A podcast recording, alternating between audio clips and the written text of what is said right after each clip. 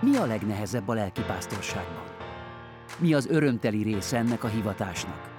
Na és hogyan érzi az ember, ha erre kapott elhívást? Ezekre a kérdésekre válaszol a Hiszed vagy sem legfrissebb adásában Csűrös András református lelkipásztor. Tartsanak velünk! Mi a legnehezebb a lelkipásztorságban? Például, ha egy olyan jegyes párt kell összeadni, akikről úgy látjuk, hogy nem illenek össze a beszélgetések alapján. Lelkipásztorok egymás között például erről többször beszélgettünk, és ki szelidebben, ki határozottabban próbálja ebben terelgetni a párt. A legnehezebb szolgálatok azok a temetések, ahol ismertük az illetőt, vagy amikor fiatalkorút vagy gyermeket kell temetni.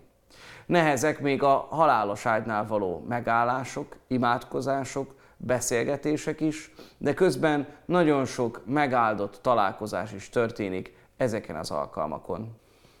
Saját lelkipásztori szolgálatom során az egyik legnehezebb az volt, amikor egy fiatal ö, fiúnak kellett a temetési szolgálatát végeznem. Utána viszont egy körülbelül egy évvel később egy buszon összefutottam az édesapával, leszálltunk és egy fél órát körülbelül beszélgettünk, sétáltunk, és ez segített, hiszem, hogy neki is, abban, hogy könnyebb legyen az elengedés, a gyász következő szakaszába lépjen, és számomra is mondhatjuk, hogy ezt a nagyon nehéz szolgálatot egy picit szebbé tette. Ezek a nehéz szolgálatok közben is sok áldást tapasztalunk meg, és Istennek az eszközei lehetünk a nagy nehézségek közepette is. Mi az örömteli része a lelkipásztori hivatásnak?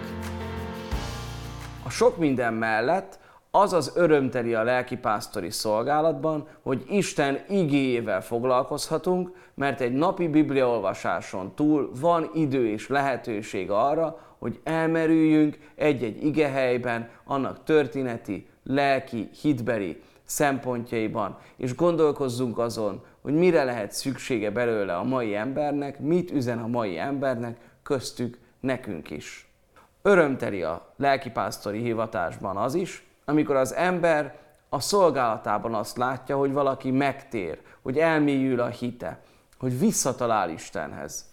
És ennek a folytatásaképpen az is öröm tud lenni, ha nem az ő szolgálata alatt tér meg, de mégis saját szemével megláthatja, hogy az illető hitre jut. Van egy pásztori része is, ami örömteli a szolgálatnak, amikor egy családot végigkísérhetünk az életük útján.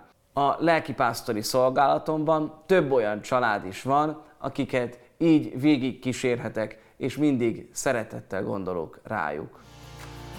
Mikor és hogyan érzi az ember, hogy a lelkipásztori hivatásra kapott elhívást? Az elhívásnak két jellege van, az egyik a külső, a másik pedig a belső elhívás. A belső elhívásnál az egész esemény láncolatban Isten a cselekvő. Ő hív, nem pedig mi jelentkezünk, mi igent mondunk az ő hívására. Isten egyértelműen igéje és szent lelke által elhív, és világossá teszi számunkra, hogy az ő akarata az, hogy lelkipásztorok legyünk. Nagyon sokszor összefügg ez az embernek a megtérésével is, és együtt kapják meg az elhívást, de ez nem minden esetben van így. Az emberek általában ilyenkor, mint a proféták az Ószövetségben, alkalmatlannak találják magukat, de Isten nem az alkalmasokat, hanem a választottakat hívja el lelkésznek. Ezután jelentkezni kell a teológiára, és annak elvégzése után az egyház is rámondja az áment, hogy stílusos szóhasználattal éljek. Az egyház intézménye megerősíti az elhívást, ez a külső elhívás.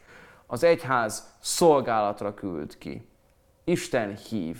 Isten hívja az embert különféle szolgálatokra, amire pedig mindenkit hív, hogy ezentúl ő neki éljek örökké.